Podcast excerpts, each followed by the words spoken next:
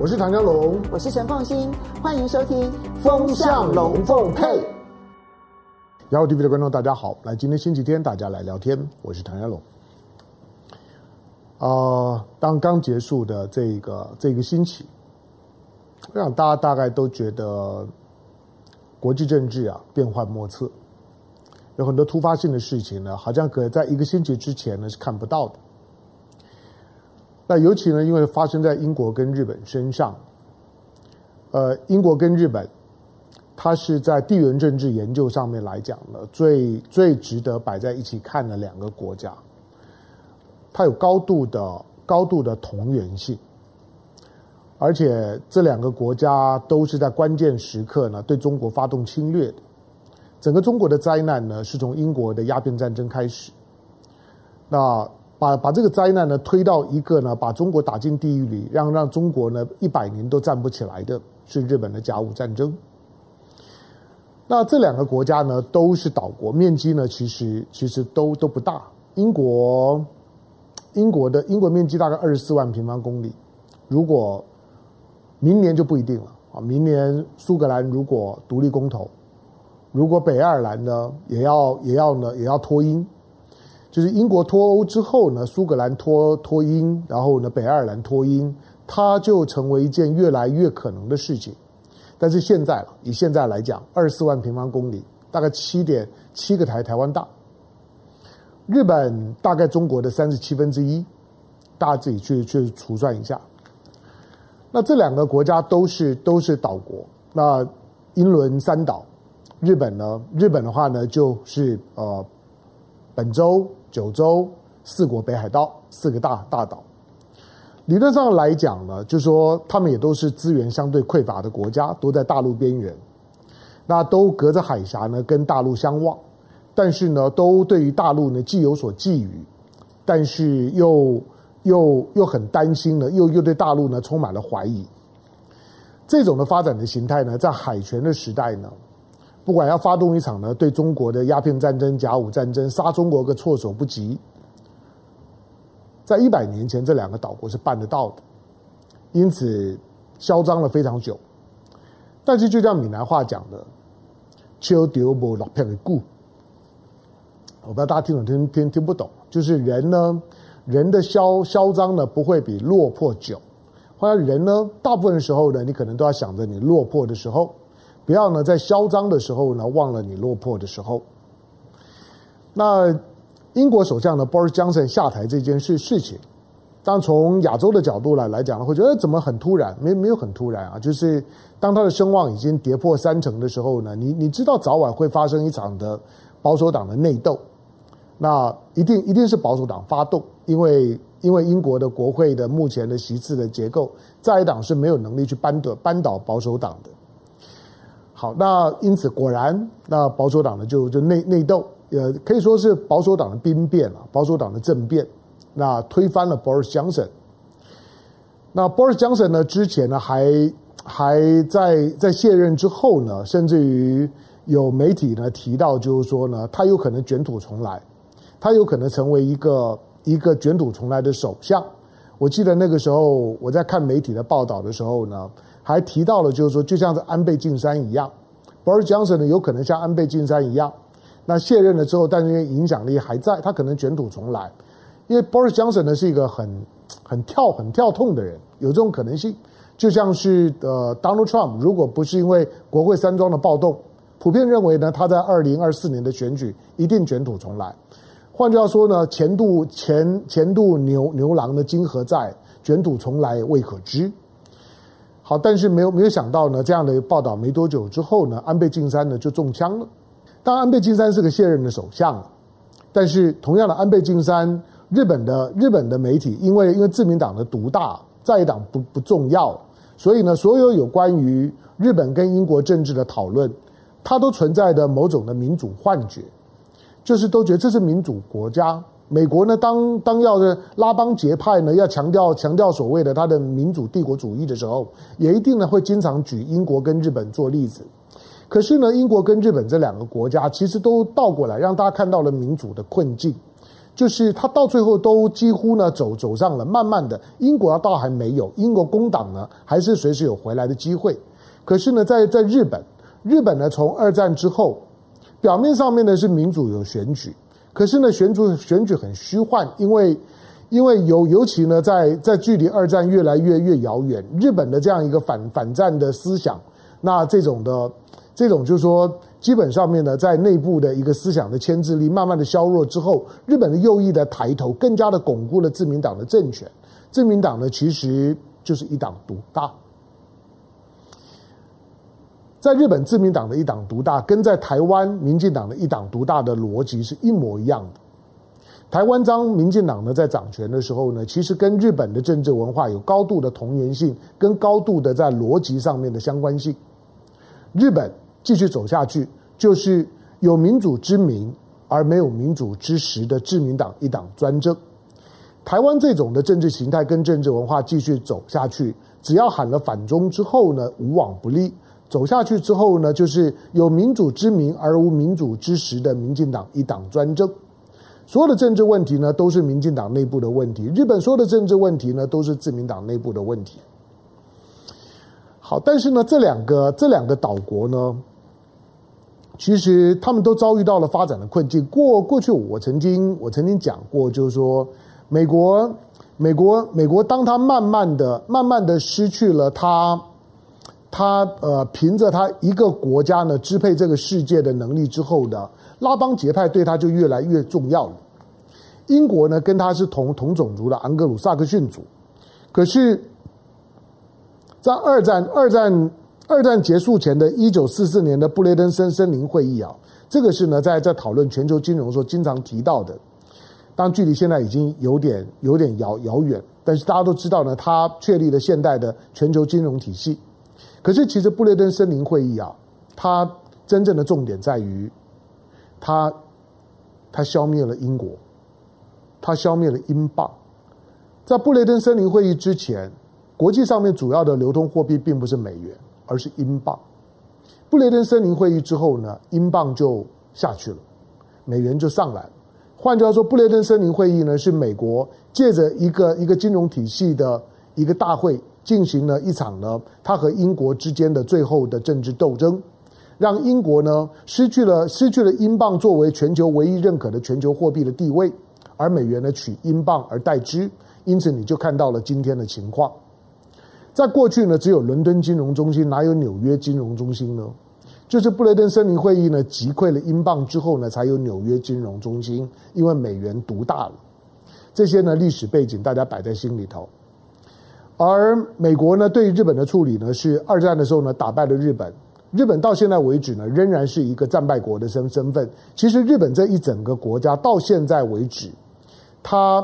表面上来讲，是因为呢，美日安保条约、美日的军事同盟。可是实质上面来来讲呢，是日本呢一直都还在一个二战之后被美国呢美国占领，而且甘之如饴的一个一个一个态度上面。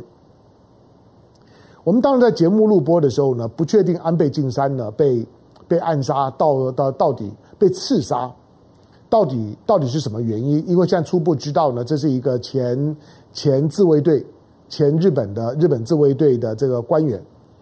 那用用这么决绝的手手段，而且呢行行刑了之后呢，自己呢也没有要跑，就现场呢被逮。那但是呢，对日本的政治呢造成了非常非常大的震撼。这些看起来呢似乎呢都只是偶发性的孤立事件，就是看到 Boris Johnson 的下台，看到呢安倍的遇刺。这这些都曾经呢是在过去几年呼风唤雨的右翼的政治人物，为什么在同很短的时间之的之内，他们陆陆续续呢结束了自己的政治生命？就像呢不久之前呢，不久之前看到看到澳洲的选举，Morrison 的下台一样，为什么在很短的时间之之内，美国的美国的三三只看门狗，澳洲、日本跟英国。同时呢，右翼呢都受到重创，它一定有它背后的大的形势的浪头在在推波助澜，就是这些的国国家，他们在过去拉帮结派所所形成的那种呃，把中国妖魔化，然后把中国妖魔化之后呢，让自己找到了一个团结的基础，然后掠夺国际的话语权。只要大家聚在一起，不管两个人、三个人、五个人、八个人，只要聚在一起之后呢，就是呢继续呢非议中国的这种的操作的模式。其实，在任何的团体里面来来讲，这种这种明明的霸凌的行为，但是却甘之如饴，好像呢被正当化了，呃。的操作模式已经已经行之久远，可是呢，当 Morrison 呢下台，而且很难堪的下台，Boris Johnson 也是很难堪的下台。我说呢，他他是被党内政变，然后安倍晋三虽然现在现任的首首相呢是岸田文雄。可大家都知道，就岸田文雄也好，或者前任菅义伟也好，基本上在党内的时候呢，都都是呢忌惮安倍呢几分的，因为他毕竟是党内最大派系的首脑，随时有可能卷土重来。他在呢党内是可以点菜的，真正可以点菜的还是安倍晋三，他们都受到了重创。这些反应呢，就是说在大国政治里头，英国也好，或者像像是像是澳洲也好，日本也也好。他们其实都在都在整个呢国与国之间的大国竞争的浪潮里面，似乎都都在正在被浪潮冲刷，被浪浪潮呢冲到呢冲到呢更更更边缘的位置上面。比较核核心的当然是因为美国跟中国之间的关系。这个礼拜呢，当我一直在在看了，我不敢说我一定对啊，但是大概听我听我。听我在这分析，听我在铁口直断的，我一直觉得，我一直觉得中美中美关系的现在的气氛，我看不出来，我看不出来习近平有要跟拜登见面的必要，我也看不出来习近平有要跟拜登见面的意愿。那问题不在习近平身上，就是反正我已经被被你们糟蹋的这么惨了。就像不久之前皮尤论啊皮尤的民调做的全球的民调。皮尤呢，针对全球呢十九个国家做的做的民调，有十七个国家，呃，尤尤其里面呢是有十五个国国家，基本上都是美国的这些呢盟友。那针对呢这些国家，尤其大部分的欧洲国家所做民调的时候，都会发现他们他们讨厌中国，讨厌的要死，讨厌美，讨厌习近平，讨厌的要死，看不起中国，看不起习习近平，觉得觉得中国呢就是呢妖魔鬼鬼怪，然后呢就是洪水猛兽。这里面包括日本跟韩国，日本跟韩国的社会气氛里面，民意里面来来讲，反中、仇中、恨中、讨厌中国不意外。里面呢，所有受调查的十九个国家，除了匈牙利，除了除了以色列，大概相相对的 break even，但是仍然仍然是比较亲美反中。里面呢，亲中呢比较不不亲美的，大概就只有东南亚的两个国家。它反映呢看起来他们呢好喜欢美美国，大部分被调查的国国家都好喜欢美国，觉得拜登好棒，觉得美国好棒，觉得我就是相相信美国，我就是喜欢拜登。你想拜登呢？如果呢，在这十十十七个国家里面呢，选总统，他现在呢，应该是遥遥领先，高票当选。你知道这样的一个调调查所所凸现出来的反差，就就是像拜登这样的一个领导人，像 Boris Johnson 这样的一个领导人，在他的国际的朋友圈里面来来讲，哦，声望很高，我好喜欢你哦。开 G7 峰会的时候呢，或都或者是平常的调查的时候，你都可以想见，Boris Johnson 呢，或或者是拜登，如果在这些的盟友的国家里面选总统，他一定当选的。如果他们可以投投票的话呢，拜登不要说呢，其中选选举，二零二四年的连任也没有问题。如果开放这十七个盟友的这些老百姓可以投票，拜登一定遥遥领领先。可是他现在呢，在美国国内却是摇摇欲坠，而不是遥遥领先。两个遥遥，但是呢，完全不同的意思。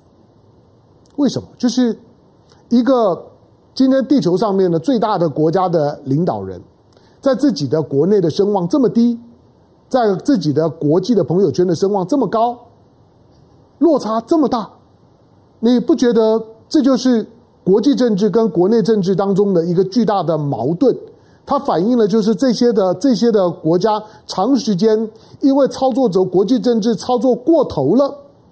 因此他对于国内的一些的问题呢，基本上显现的这么的贫乏，这么的无能。可是，在国际政治当当中的朋友圈里面呢，找到了温暖。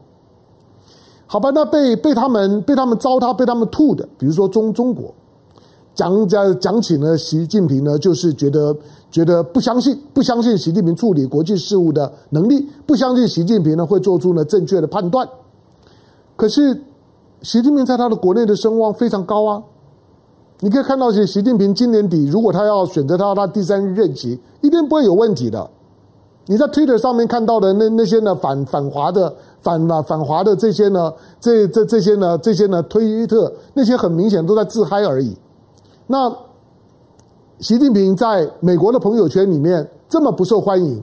可是在他的国内他遥遥领先呢、在国国际的论坛里面，在美国的朋友圈里面遥遥落后，可在他国内遥遥领先。你看到这种的政治环环境，你不觉得很莫名其妙吗？当然你会说，那国际朋友圈很重要啊。美国呢，在国际的朋友圈里面呢，就就是遥遥领先啊，怎么样？那你中国，你习习近平在欧洲国家里面，在美国的这些西方的盟友里面，包括呢日本、韩国的这些呢这些的盟友，他的这些呢国内的民意里面，你就是不受欢迎。我倒过来讲，如果说呢，今天像是皮尤这种的调查，他是去。去都在东盟国国家做，他在拉美国家做，他在非洲国家做，或者他在中东国家做，你就会发发现结果一定是倒过来。结果你一定会发发现，中国呢在这些的拉美非国国家里面，中国一定遥遥领先美国。它就出现一种特别的情况，就是说国际的话语权习惯性的。都都是由美国啦、英国啦这些西方国家呢抓在手手手里面，因为因为英语霸权，英语英语霸权对这个世界呢影响太大了。那我们我们基本上面的第一的外国语呢都都是英语，我们已经默默的把英语霸权呢当做是一种的日常，觉得觉得好像呢很正常，就是这这这样。可是你要知道，你在英语霸权，不管你的第一外国语学得多好，你终究呢是比不上。比不上英国人，比不上美国人，他们就是天天那就是他的，那才是他真正的口语日常。好，那今天你看到的国际社会当中的舆论环境，对中国当然是不利的。可是我要提醒的是，是说所有的这种的国际气氛呢，都显示中国跟美国现在不是隔着太平洋的东西的关系。不是在东边的美国跟西边的中国隔着太太平洋在对抗，其实并不是。你从一个国际的舆论的环环境里面，你其实会慢慢的发现，中国跟美国的关系是南北关关系，是美国现在呢在国际社会上面的真正的影响力就只剩下他在北半球的几个他的核心的盟友，他的朋友圈，美国的朋友圈并没有再扩大，美国的美国的朋友圈从战后。一直都是这样，而且越来越小。你你你，如果从一个人的社交范围的角度来来讲，美国其实你可以看到，他从二战之后，他的社交圈越来越小。他现在的朋友圈呢，就只剩下核核心的、核心的那那那些呢。我们在念政治学的时候呢，非常容易呢担心呢会出现的 group thinking 的那个小小的 group。可是美，可是中国的中国情况比较不一样，中国的朋友圈是越来越越大的。我我开玩笑说呢，美国呢现在仍然是北霸天，在中国呢已经是南霸天，在赤道以南几乎都是中国的地地盘，除了澳洲以外，连南太平洋现在呢都有很大的改变，中南美洲呢有很大的改改变，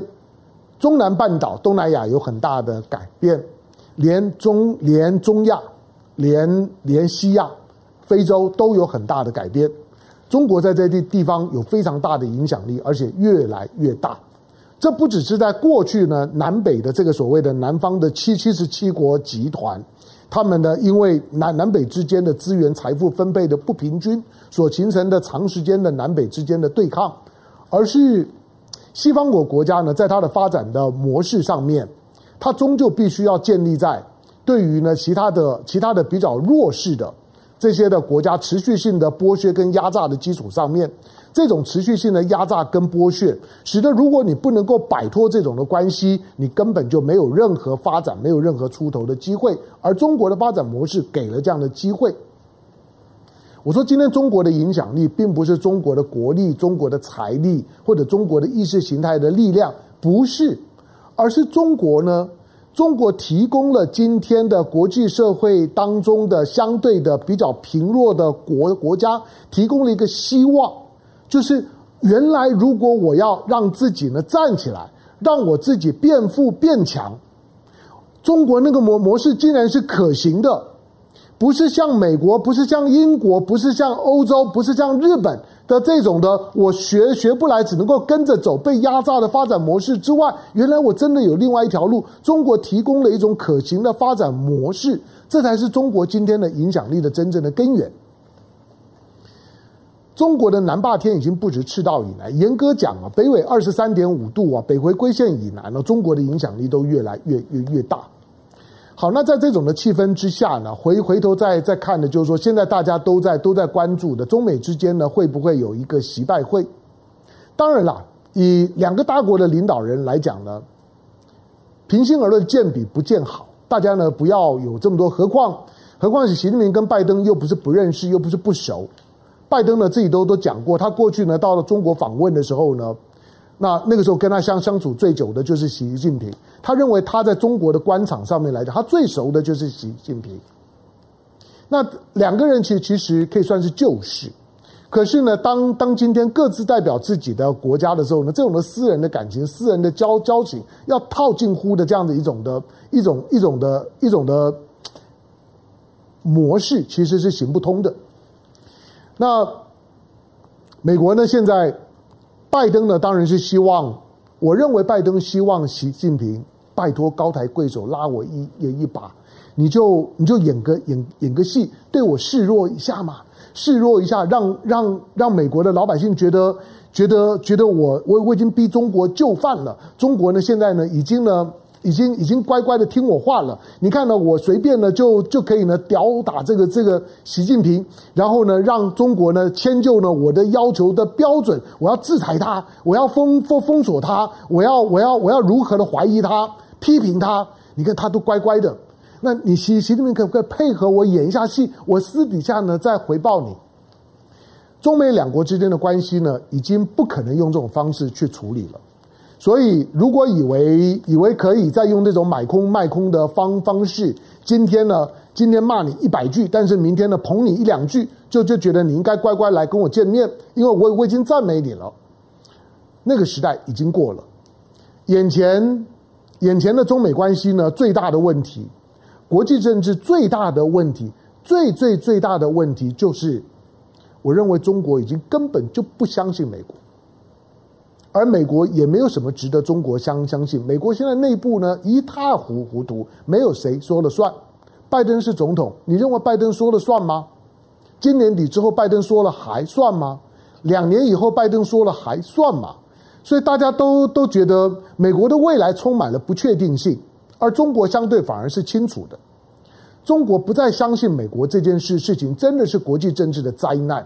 可是会造成这种的灾难的。就就是在过去，我一直讲，我不知道呢，美国这样的国家为什么？